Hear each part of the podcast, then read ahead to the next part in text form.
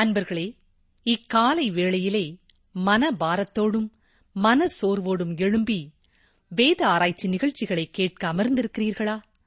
தேவனுக்கு தெரியாமல் உங்கள் வாழ்க்கையில் எதுவும் நடப்பது கிடையாது.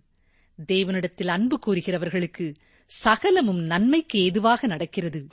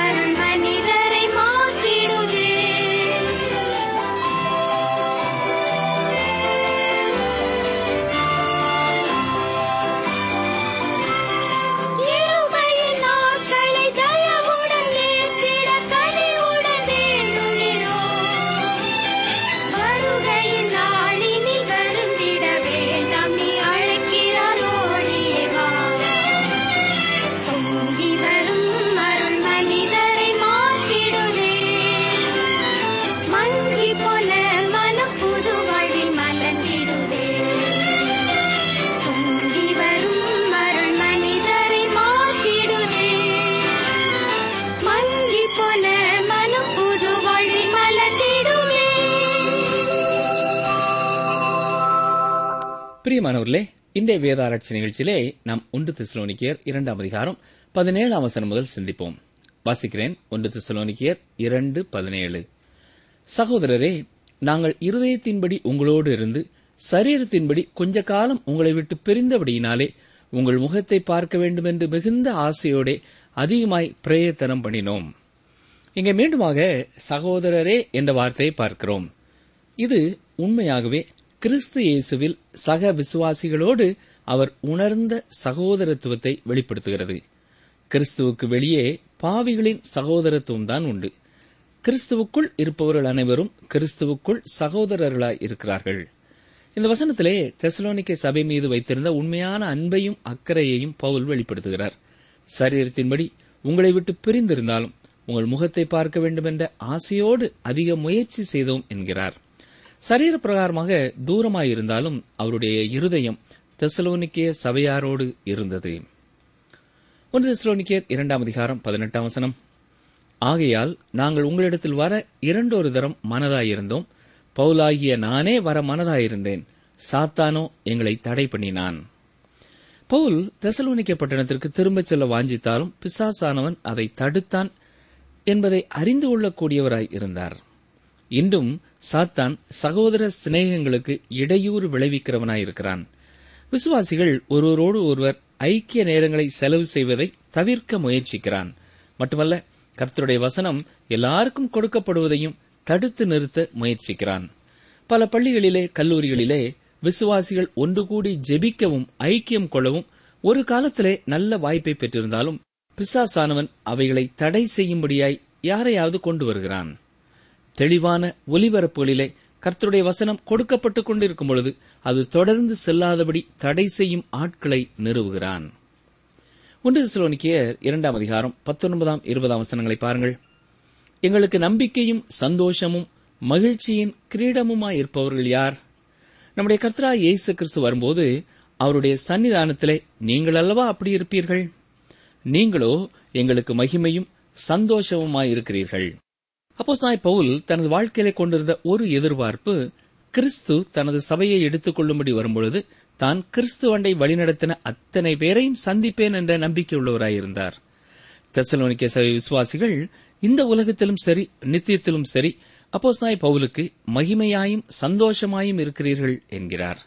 நிகழ்ச்சியை கேட்டுக்கொண்டிருக்கிற எனக்கு அருமையான சகோதரனை சகோதரியே கர்த்தருடைய வார்த்தை மற்றவர்களுக்கு கொடுக்கப்படுவதற்காக நீங்கள் எடுத்துக்கொண்ட பிரயாசங்கள் இந்த ஒலிபரப்பு தொடர்ந்து வருவதற்காக நீங்கள் ஏறெடுத்த ஜெபங்கள் செய்த தியாகங்களின் விளைவுகளை ஆத்துமாக்களாக சந்திக்கப் போகிறீர்கள். உங்கள் ஜெபத்தினாலும் தியாகத்தினாலும் பிரயாசங்களினாலும் கர்த்தருடைய வார்த்தையை கேட்டு அவரை விசுவாசித்தவர்களை நீங்கள் நேருக்கு நேர் சந்திக்கும் பொழுது அது எத்தனை மகிழ்ச்சி நிறைந்த ஒரு கூடுகையாயிருக்கும் இல்லையா? அப்படி கர்த்தரண்டை வந்தவர்கள் உங்கள் கரங்களை பற்றி உங்களுக்கு நன்றி கூறுவார்கள். ஏனென்றால் நீங்கள் எடுத்த அந்த சின்ன சின்ன முயற்சிகளின் விளைவினாலே அவர்கள் கர்த்தருடைய வசனத்தை கேட்கும் வாய்ப்பை பெற்றார்கள். அவரை அறிந்து கொண்டார்கள். அவர்கள் ரட்சிக்கப்பட்டார்கள். இதுதான் பிரியமானுள்ளே பரலோகத்திலே நாம் பெற்றுக்கொள்ளப் போகிற வெகுமதிகளிலே ஒன்று. இதை நாம் உணர்ந்தவர்களாக இன்று வாழ வேண்டும். எனவே திருச்சபையை இந்த உலகத்திலிருந்து கிறிஸ்து எடுத்துக் கொள்ளும்படியாக வரும் காலத்தை நாம் எதிர்பார்க்கிறவர்களாக காத்திருப்போம். உங்கள் சாட்சி மூலமாக உங்கள் சேவை மூலமாக உங்கள் அர்ப்பணிப்பு மூலமாக உங்கள் தியாகங்கள் மூலமாக கர்த்தரை அறிந்து கொண்டவர்களும் இயேசுவை சந்திக்க உங்களோடு எடுத்துக் கொள்ளப்படுவார்கள் என்பது எத்தனை மகிமையான ஒரு சந்தோஷம் இல்லையா? சரி தொடர்ந்து மூன்றாம் அதிகாரத்திற்குள்ளே கடந்து செல்வோம். ஒன்று திசலோனிக்க நிறுவத்தின் முக்கிய கருப்பொருள் திருச்சபை எடுத்துக் கொள்ளப்படுவது. இரண்டு திசலோனிக்க நிறுவத்தின் கருப்பொருள் இயேசு கிறிஸ்துவின் வெளிப்பாடு. அதாவது அவருடைய ராஜ்யத்தை ஸ்தாபிக்கும்படியாக இயேசு இந்த உலகத்திற்கு வருவது. நாம் முக்கியமாக கவனிக்க வேண்டிய சத்தியம் என்னவென்றால் இந்த தெய்வீக சத்தியங்களை அவர் அவர்களுக்கு எடுத்துச் சொன்னாலும் அது எப்படி அனுதின வாழ்க்கைக்கு தொடர்புடையதா இருக்கிறது? இந்த நம்பிக்கைகளின் அடிப்படையிலே ஒருவருடைய வாழ்க்கை எப்படி இருக்க வேண்டும் என்பதை தெளிவுபடுத்தியிருக்கிறார். இன்று கிறிஸ்துவின் ரகசிய வருகையை குறித்தும் அவருடைய வெளிப்படையான வருகை குறித்தும் பேசுவது இனிமையானதாக இருக்கிறது. சிலர் இதை குறித்த வாக்குவாதங்களிலே ஈடுபடுகிறார்கள். ஆனால் அவைகளிலே எதுவுமே அன்றாட வாழ்க்கையோடு தொடர்புடையதாயில்லை அவருடைய வருகையை குறித்த சத்தியங்கள் நடைமுறை வாழ்க்கையிலே அர்த்தமுள்ளதாய் காணப்பட வேண்டும். போல் போசலனுடைய போதனை மிக வித்தியாசமானதாய் இருக்கிறது. ஒன்று தெசலோனிக்கேயர் மூன்றாம் அதிகாரத்தின் கருப்பொருள் கிறிஸ்துவின் வருகையை குறித்த எதிர்பார்ப்பு திருச்சபையை பரிசுத்தப்படுத்தும் எதிர்பார்ப்பாய் இருக்க வேண்டும் என்கிறார். இயேசு கிறிஸ்து வருவதை நீங்கள் எதிர்பார்த்துக் கொண்டு இருக்கும் ஒருவராய் இருப்பீர்கள் என்றால் அந்த எதிர்பார்ப்பு அந்த நம்பிக்கை உங்கள் வாழ்க்கையிலே மாற்றத்தை ஏற்படுத்த வேண்டும். உங்கள் நடக்கையிலே மாற்றத்தை ஏற்படுத்த வேண்டும். இந்த நம்பிக்கை இந்த அறிவு உங்கள் வாழ்க்கையிலே மாற்றங்களை ஏற்படுத்தவில்லை என்றால் உண்மையாகவே இந்த சத்தியங்களை நீங்கள் விசுவாசிக்கிறவர்கள் என்று கூற முடியாது. உங்களை பொறுத்தமட்டிலேயும் இது ஏதோ நீங்கள் அறிந்திருக்கும் தத்துவம் அவ்வளவுதான். கிறிஸ்துவின் வருகை குறித்த நம்பிக்கை ஒருவரை பரிசுத்தத்திற்கு நேராக வழிநடத்த வேண்டும் என்பதுதான் மூன்றாம் அதிகாரம் முதலாம் வசனம் முதல் நான்காம் அதிகாரம் பன்னிரெண்டாம் வசனம் வரை உள்ள கருப்பொருள். கவனியங்கள் வாசிக்கிறேன். ஒன்று தெசலோனிக்கர் மூன்றாம் அதிகாரம் முதலாம் வசனம். ஆகையால் நாங்கள் இனி பொறுத்திருக்க கூடாமல் அத்தேனை பட்டணத்தில் தனித்து விடப்படுகிறது நன்மை என்று நினைத்து பவுல் தெசலோனிக்க பட்டணத்துக்கு வர வேண்டும் என்று வாஞ்சித்தார். என்றாலும் அவர் அத்தேனை பட்டணத்திலே தனித்திருக்க தீர்மானித்து தீமோத்தேயுவை அனுப்பலாம் என்று வாஞ்சித்தார். மட்டுமல்ல தீமோத்தேயோடு கூட சீலாவையும் வைத்தியனாகிய லூக்காவையும் தெசலோனிக்கே பட்டணத்திற்கு அனுப்பினார். இந்த மூன்றாம் அதிகாரம் முதலாம் வசனத்திலே ஆகையால் என்று ஆரம்பமாகிறது. ஆகையால் என்று சொல்லும்பொழுது இரண்டாம் அதிகாரத்தில் அவர் பேசிய காரியங்களை ஒருங்கிணைத்து இந்த அதிகாரத்தோடு இணைக்கப்பட்டதாய் இருக்கிறது. கடந்த அதிகாரத்தில் என்ன சொன்னார்? திருச்சபையிலே ஒரு குடும்ப உறவு காணப்படுவதாய் கூறினார். தாயின் அன்பு தகப்பனின் கண்டிப்பு சகோதரத்துவம் இத்தனையும் பற்றி அவர் பேசியிருந்தார். பவுல் அவர்களை கிறிஸ்துவண்டை வழிநடத்தியிருந்தார். எனவே அவர்களை அதிகம் நேசித்தார். கிறிஸ்துவனுடைய வருகையிலே அவர்கள்தான் அவருக்கு சந்தோஷமும் மகிமையுமாக இருக்கிறார்கள் என்றார். இப்பொழுது பவுல் தெசலோனிக்க சபை மக்கள் மீது உண்மையான அன்பு கொண்டவராய் இருந்தபடினாலே மீண்டும் அவர்கள் மத்தியிலே கடந்து செல்ல முடியாத சூழ்நிலையை குறித்து வருத்தப்படுகிறார். பிசாசானவன் தனக்கு தடை உண்டு பண்ணினான் என்கிறார். மிக ஆழமாக அநேக சத்தியங்களை கற்றுக் கொடுக்க முடியாதவராக தெசலோனிக்க பட்டணத்தை விட்டு அவர் கடந்து வர வேண்டியதாயிருந்தது எனவே அவர் அவர்களிடத்திலே திரும்பிச் சென்று அவர்களுக்கு கற்றுக் கொடுக்க விரும்பினார். அந்த திருச்சபை விசுவாசிகளின் எதிர்காலத்தை குறித்து கரிசனை உள்ளவரானார். பௌலப்போசலன் அவர்களை ஆறுதல் படுத்த விரும்பினார். வேறு வார்த்தைகளிலே சொல்ல வேண்டுமென்றால் இந்த நிறுவத்தின் ஆரம்பத்திலே கூறிய அன்பின் பிரயாசத்தை இவர் இப்பொழுது செயலிலே காட்டுகிறார். உண்மையான அன்பு என்பது ஏதோ ஒருவர் மேல் உள்ள விருப்பமோ அவரை குறித்த ஒரு மகிமையான உணர்வோ அல்ல. அன்பு நாம் அன்பு கூறுகிறவர்களின் நல்வாழ்வை தேடுகிறதா இருக்கிறது இவ்வாறுதான் அன்பு தன்னைத்தான் வெளிப்படுத்துகிறது. நீங்கள் ஒருவரை நேசிப்பீர்கள் என்றால் அவர்களுடைய நல்வாழ்வை நீங்கள் விரும்புவீர்கள். நீங்கள் நேசிப்பவர்களுக்காக எந்த இழப்பையும் ஏற்றுக்கொள்ள நீங்கள் ஆயத்தமாயிருப்பீர்கள். ஒன்று தெசலோனிக்கர் மூன்றாம் அதிகாரம் இரண்டாம் வசனம். இந்த உபத்திரவங்களினாலே ஒருவனும் அசைக்கப்படாதபடிக்கு உங்களை திடப்படுத்தவும் உங்கள் விசுவாசத்தை பற்றி உங்களுக்கு புத்தி சொல்லவும் நம்முடைய சகோதரனும் தேவ ஊழியக்காரனும் கிறிஸ்துவின் சுசேஷத்தில் எங்கள் உடன் வேலையாளுமாகிய தீமோத்தேயுவை அனுப்பினோம். பௌலபோசலன் தனது கரிசனையினாலே தீமோத்தேயுவை மீண்டும் தெசலோனிக்கே பட்டணத்திற்கு அனுப்பினார். தீமோத்தேவை குறித்து சொல்லும்பொழுது நம்முடைய சகோதரனும் தேவ ஊழியக்காரனும் என்று குறிப்பிடுகிறார். இங்கே தேவ ஊழியக்காரனும் என்று சொல்லப்பட்டிருக்கிற வார்த்தைக்கு பயன்படுத்தப்பட்டிருக்கிற கிரேக்க வார்த்தை டயகோனஸ் என்பதாகும். அந்த வார்த்தையிலிருந்துதான் டீக்கன் என்ற ஆங்கில வார்த்தை வந்தது. இதன் தெளிவான பொருள் வேலைக்காரன் மட்டுமல்ல தீமோத்தேவை குறித்து சொல்லும்பொழுது கிறிஸ்துவின் சுசேஷத்தில் எங்கள் உடன் வேலையாளுமாகிய தீமோத்தேயு என்று குறிப்பிட்டிருக்கிறார். அவர்கள் இணைந்து செய்த பணி சுசேஷ பணி. வேறு எந்த நற்கிரியையினாலேயும் அவர்கள் இணைக்கப்பட்டவர்களாக இல்லை. பல வேளைகளிலே கர்த்தருடைய வார்த்தையை மற்றவர்களுக்கு கொடுப்பது மட்டுமே பிரதானமாக செய்யும் ஊழியங்களை குறித்து சிலர் குறை கூறலாம். நீங்கள் சமூக பணி செய்யவில்லையே என்று கூறலாம். பிரியமானவர்களே சிறப்பான சமூக பணி செய்யும் இயக்கங்கள் சுவிசேஷத்தை பிரசங்கிப்பதையே நங்கூரமாய் கொண்டுள்ளது. இப்பொழுது இயங்கி வரும் எல்லா தொழிற்சங்கங்களின் ஆரம்பமும் ஜான் வெஸ்லி அவர்களுக்கு நன்றி சொல்ல வேண்டும். இன்றைய பல தொழிற்சங்கங்கள் அதை உணராவிட்டாலும் கர்த்தருடைய வார்த்தையை அறிந்திருந்த ஒருவரால் ஆரம்பிக்கப்பட்ட சங்கம்தான் இன்றும் இருக்கும் தொழிற்சங்கங்களுக்கு காரணமாகும். கர்த்தரை அறிந்திருந்த ஜான் வெஸ்லி சிறுவர்கள் வேலைக்கு செல்வதை குறித்து உணர்வடைந்தார் பாரப்பட்டார் அதற்கு எதிராக குரல் கொடுத்தார். இங்கிலாந்து தேசத்திலே அவ்வாறு ஆரம்பிக்கப்பட்ட இந்த கரிசனை உள்ள பணியே தொழிற்சங்கங்களுக்கு அஸ்திவாரமானது. மருத்துவமனைகளிலே சுவிசேஷம் பிரசங்கிக்கப்படுகிறது. சுவிசேஷத்தை கேட்பவர்கள் அதற்கு கீழ்ப்படியும் பொழுது அவர்களது வாழ்க்கையிலே மாற்றத்தை பெற்றுக் கொள்கிறார்கள். அது மட்டுமல்ல அவர்கள் வாழ்க்கையிலே ஏற்பட்ட மாற்றத்தின் விளைவாக நற்கிரியை அவர்கள் வாழ்க்கையிலே உண்டாகிறது. இன்று பல நலத்திட்டங்களை குறித்து கேள்விப்படுகிறோம். அப்படிப்பட்ட நலத்திட்டங்களிலேதான் மிக அதிகமான பணம் களவாடப்படுகிறது. காரணம் என்ன தெரியுமா? அந்த நலத்திட்டங்களிலே வேலை செய்கிற எல்லாரும் நற்செய்தியை அறிந்தவர்கள் அல்ல. ஆனால் கிறிஸ்துவின் நற்செய்தியில் அஸ்திவாரமிட்டிருக்கும் ஒரு ஊழியமும் தனது வாழ்க்கையை கிறிஸ்துவில் நங்கூரமிட்டிருக்கும் ஒரு மனிதனும் கரிசனையோடு நற்பணி செய்ய முடியும். நல்ல திட்டத்திற்கென்று வரும் உதவித் தொகையை தனக்கென அவர்கள் எடுத்துக் கொள்கிறதில்லை தெசலோனிக்கே சபைக்கு போல் எழுதும்பொழுது தீமோத்தேயு தங்களோடு உடன் வேலையாள் என்று கூறுகிறார். சுவிசேஷ வேலையிலே அவர்கள் இருந்தார்கள். டி டபிள்யூஆரும் நற்செய்தியை மற்றவர்களுக்கு பகிர்ந்து கொடுப்பதையே பிரதானமான பணியாக கொண்டுள்ளது. கிறிஸ்துவின் வார்த்தைகள் கொடுக்கப்படும் பொழுது அதை ஏற்று எய்சுவை விசுவாசிப்பவர்கள் தாங்கள் இருக்கும் இடங்களிலே நற்செயல்களை செய்யும் மனிதர்களாய் மாறுகிறார்கள். பவுல் ஏன் தீமோத்தேவை அனுப்பினார்?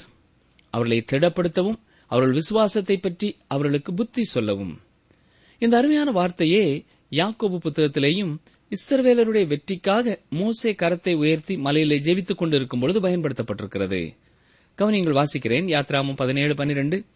மோசையின் கைகள் அசந்து போயிற்று. அப்பொழுது அவர்கள் ஒரு கல்லை கொண்டு வந்து அவன் கீழே வைத்தார்கள். அதன் மேல் உட்கார்ந்தான். ஆரோனும் ஊரும் ஒருவன் ஒரு பக்கத்திலும் ஒருவன் மறுபக்கத்திலும் இருந்து அவன் கைகளை தாங்கினார்கள். இவ்விதமாய் அவன் கைகள் சூரியன் அஸ்தமிக்கும் வரைக்கும் ஒரே நிலையாயிருந்தது. ஒரே நிலையாயிருந்தது என்று சொல்லப்பட்டிருப்பதுதான் அந்த வார்த்தை. அதே வார்த்தை இங்கே உங்களை திடப்படுத்தவும் என்று கூறப்பட்டிருக்கிறது. அவர்கள் விசுவாசத்திலே ஒரே நிலையாக திடப்படுத்தப்பட வேண்டியவர்களாய் இருந்தார்கள்.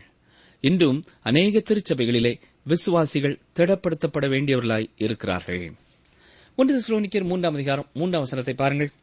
இப்படிப்பட்ட உபத்திரவங்களை சகிக்க நாம் நியமிக்கப்பட்டிருக்கிறோம் என்று நீங்கள் அறிந்திருக்கிறீர்களே. இதை வாசிக்கும் எவருமே இதை புரிந்து கொள்வது கடினமான ஒன்றுதான். இந்த வசனத்தின் தொடர்ச்சியான இரண்டாம் வசனத்தின் முதல் பகுதியை பாருங்கள். இந்த உபத்திரவத்தினாலே ஒருவனும் அசைக்கப்படாதபடிக்கு என்கிறார். அதாவது ஒருவருக்கு வரும் உபத்திரவத்தினாலே அவர்கள் சோர்ந்து போய்விடக்கூடாது கலங்கிவிடக்கூடாது. உபத்திரவங்கள் என்று இங்கே சொல்லும் பொழுது அவன் சந்திக்க இருக்கிற கடினமான சூழ்நிலைகளை குறித்து பேசுகிறார். மட்டுமல்ல இப்படிப்பட்ட உபத்திரவங்களை சகிக்கவே நாம் நியமிக்கப்பட்டிருக்கிறோம் என்றும் கூறுகிறார். புயலை போன்ற சூழ்நிலையை நாம் சந்திக்க வேண்டியது இருக்கும் என்பதை நாம் அறிந்திருக்கிறோம். ஆனால் அது கடந்து போகும் காரியமாயிருக்கிறது. என்றாலும் அதிலிருந்து நாம் தப்பித்துக் கொள்ள முடியாது. இந்த உலகத்திலே நமக்கு பாடுகள் உண்டு. வேதவசனம் இதை குறித்து மிக தெளிவாய் சொல்கிறது. பாடுகளின் மத்தியிலேயும் தெசலோனிக்க திருச்சபை மக்கள் உறுதியானவர்களாய் இருக்க வேண்டும் என்று பவுல் விரும்புகிறார். இதே சத்தியத்தை சொல்லும் மற்றும் ஒரு வசனத்தையும் உங்களுக்கு நினைவுபடுத்த விரும்புகிறேன். இயேசு கிறிஸ்து சொல்லும் பொழுது யோவான் பதினாறாம் அதிகாரம் முப்பத்தி மூன்று வசனத்திலே என்னிடத்தில் உங்களுக்கு சமாதானம் உண்டாயிருக்கும் பொருட்டு இவைகளை உங்களுக்கு சொன்னேன். உலகத்தில் உங்களுக்கு உபத்திரவும் உண்டு. ஆனாலும் திடன் கொள்ளுங்கள் நான் உலகத்தை ஜெயித்தேன் என்றார். இங்கே பவுல் உபத்திரவம் என்று குறிப்பிடுவது நாம் எல்லாரும் கடந்து வரும் உபத்திரவமாயிருக்கிறது. அதை தவிர்த்து நாம் செல்ல முடியாது. என்றாலும் இயேசு கிறிஸ்துவே கூறியிருக்கிறார் திடன் கொள்ளுங்கள் நான் உலகத்தை ஜெயித்தேன். நீங்கள் ஒரு விசுவாசியாய் இருப்பீர்கள் என்றால் உபத்திரவங்களுக்கு நீங்களும் தப்பிக்கொள்ளப் போவதில்லை. ஆண்டவராய் இயேசு கிறிஸ்துவை ஏற்றுக்கொள்வது பாடுகளே இல்லாத ஒரு வாழ்க்கையை கொடுக்கும் என்ற ஒரு பாதுகாப்பை கொடுக்கிறதில்லை. கர்த்தருடைய பிள்ளையாக நிச்சயமாக நீங்களும் கடந்து வர வேண்டிய உபத்திரவங்கள் உண்டு. இதுவரை ஒருவேளை உங்களுக்கு உபத்திரவங்கள் வரவில்லை என்றாலும் நீங்கள் உபத்திரவங்களை கடந்து வர வேண்டியவர்களாய் இருக்கிறீர்கள் என்பதை மறந்து போகாதிருங்கள். கிறிஸ்துவை விசுவாசித்தால் அவரை ஏற்றுக்கொண்டால் உங்களுக்கு பாடுகளே இல்லை உங்களுக்கு துன்பங்களே இல்லை என்று வேதம் போதிக்கவில்லை. ஆனால் தேவன் கூறியிருக்கிற ஒரு அருமையான வாக்குத்தத்தம் என்ன தெரியுமா? நீங்கள் கடந்து செல்லும் பாடுகளிலே பாடுகளின் மத்தியிலே அற்புதமாய் ஆச்சரியமாய் அவரும் உங்களோடு இருப்பேன் என்றுதான் கூறியிருக்கிறார். அவரோடு கூட நாம் சென்றடைய வேண்டிய இடத்தை சென்று அடைவோம் கலிலேய கடலின் மத்தியிலே புயல் வந்தபொழுதும் புயலின் மத்தியிலே அவர் அந்த படகிலே இருந்தார். புயல் கலிலேயா கடலின் ஆழத்திலே படகை அமிழ்த்தவில்லை. எய்சு இருந்த படகு எய்சு இருந்த படகு சென்றடைய வேண்டிய கரையை சென்றடைந்தது. நீங்களும் நானும் இப்படி வாழ்க்கையாகிய கடலிலே பயணம் செய்யும் படகுகளைப் போல இருக்கிறோம். அவர் நமது வாழ்க்கையிலே இருக்கும் பொழுது புயல் வந்தாலும் கடல் கொந்தளித்தாலும் நாம் சென்றடைய வேண்டிய கரையை சென்றடைவோம்.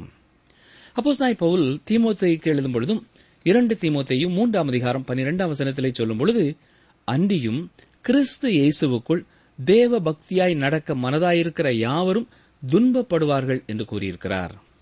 மேலும் ஒன்று பேதிரு நான்காம் அதிகாரம் பன்னிரெண்டாம் வசனம் முதல் பத்தொன்பதாம் வசனம் வரை நீங்கள் வாசித்து பாருங்கள். அங்கேயும் பேதிரு சொல்லும் பொழுது பிரியமானவர்களே உங்களை சோதிக்கும்படி உங்கள் நடுவில் பற்றி எரிகிற அக்கினியை குறித்து ஏதோ புதுமை என்று திகையாமல் கிறிஸ்துவின் மகிமை வெளிப்படும்போது நீங்கள் கலிகூர்ந்து மகிழும்படியாக அவருடைய பாடுகளுக்கு நீங்கள் பங்காளிகள் ஆனதால் சந்தோஷப்படுங்கள் என்று தான் கூறுகிறார். ஆம் பிரியமானவர்களே வாழ்க்கை மிக சுமூகமாக எந்த பிரச்சனையும் இல்லாமல் சென்று கொண்டு இருக்கும் பொழுதுதான் நாம் மிக கவனமாய் இருக்க வேண்டும். எனக்கு வாழ்க்கையில எந்த பிரச்சனையும் இல்லை என்று நீங்கள் சொல்வீர்கள் என்றால் உங்கள் ரட்சிப்பின் நிச்சயத்தை குறித்து சற்றே உறுதி செய்து கொள்ளுங்கள். ஆனால் இந்த உலகத்திலே உபத்திரவங்களின் வழியாக நீங்கள் கடந்து வருகிறீர்கள் என்றால் நீங்கள் கர்த்தருடைய பிள்ளைதான் என்பதற்கு அதுவும் ஒரு அடையாளம். நாம் தேவனையே சார்ந்திருக்க வேண்டும் என்பதற்காக தேவன் நமக்கு கற்றுக் கொடுக்கும் ஒரு பாதைதான் அது.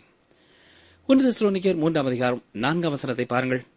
நமக்கு உபத்திரவம் வரும் என்று நாங்கள் உங்களிடத்தில் இருந்தபோது உங்களுக்கு முன் அறிவித்தோம். அப்படியே வந்து நேரிட்டதென்றும் அறிந்திருக்கிறீர்கள்.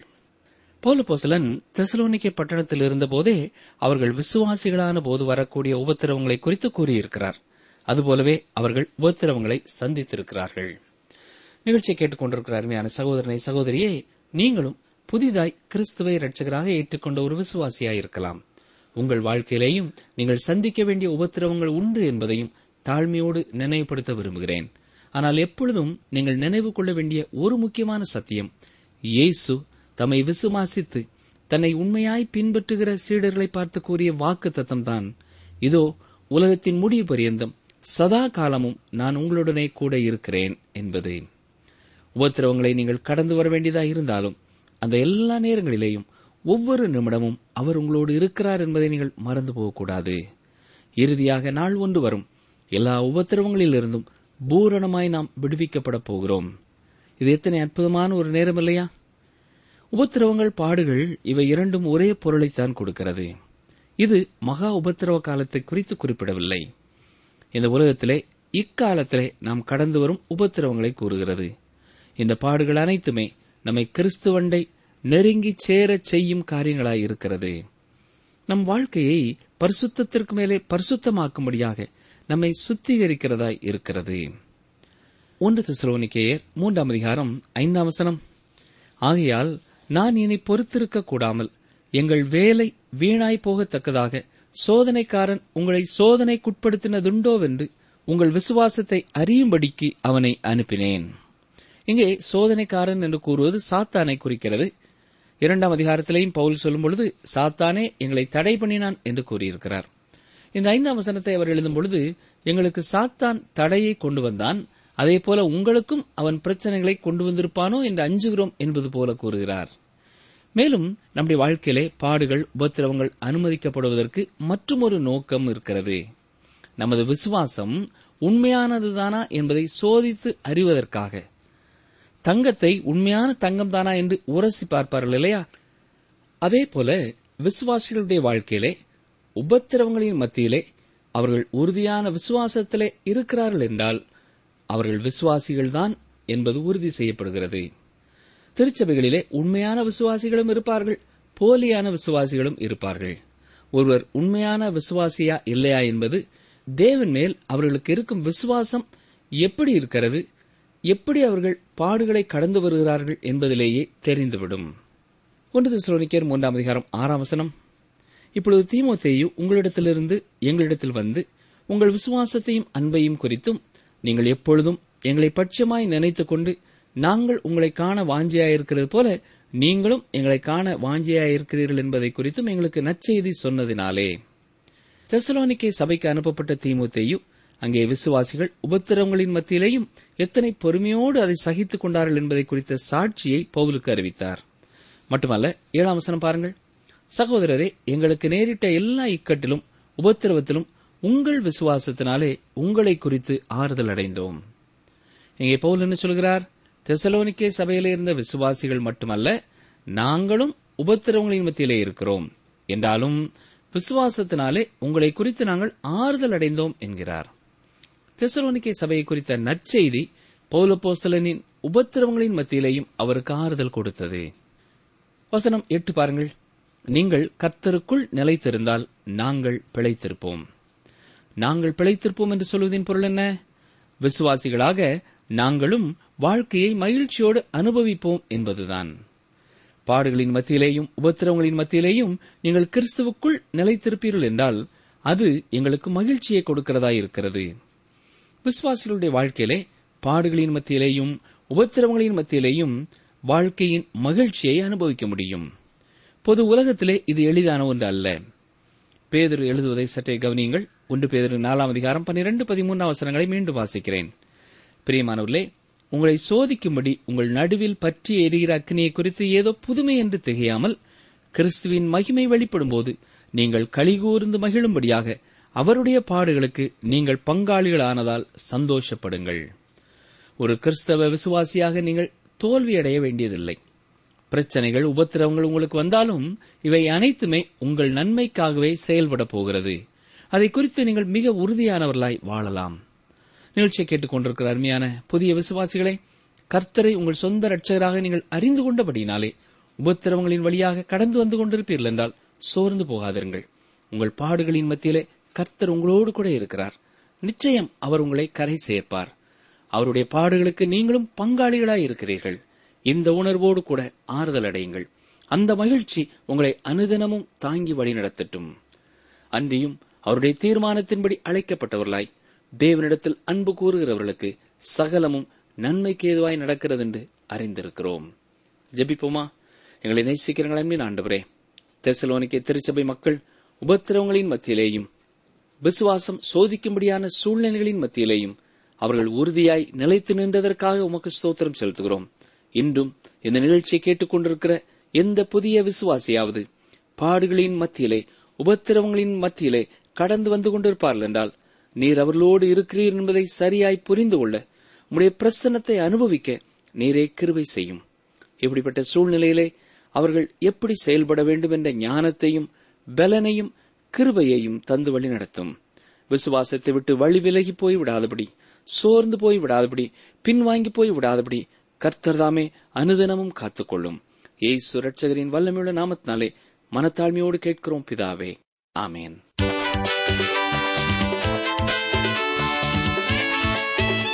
நீங்கள் தொடர்பு கொள்ள வேண்டிய எமது முகவரி வேத ஆராய்ச்சி டி டபிள்யூ ஆர் தபால் பெட்டி எண் நூற்று முப்பத்தி நான்கு திருநெல்வேலி இரண்டு தமிழ்நாடு.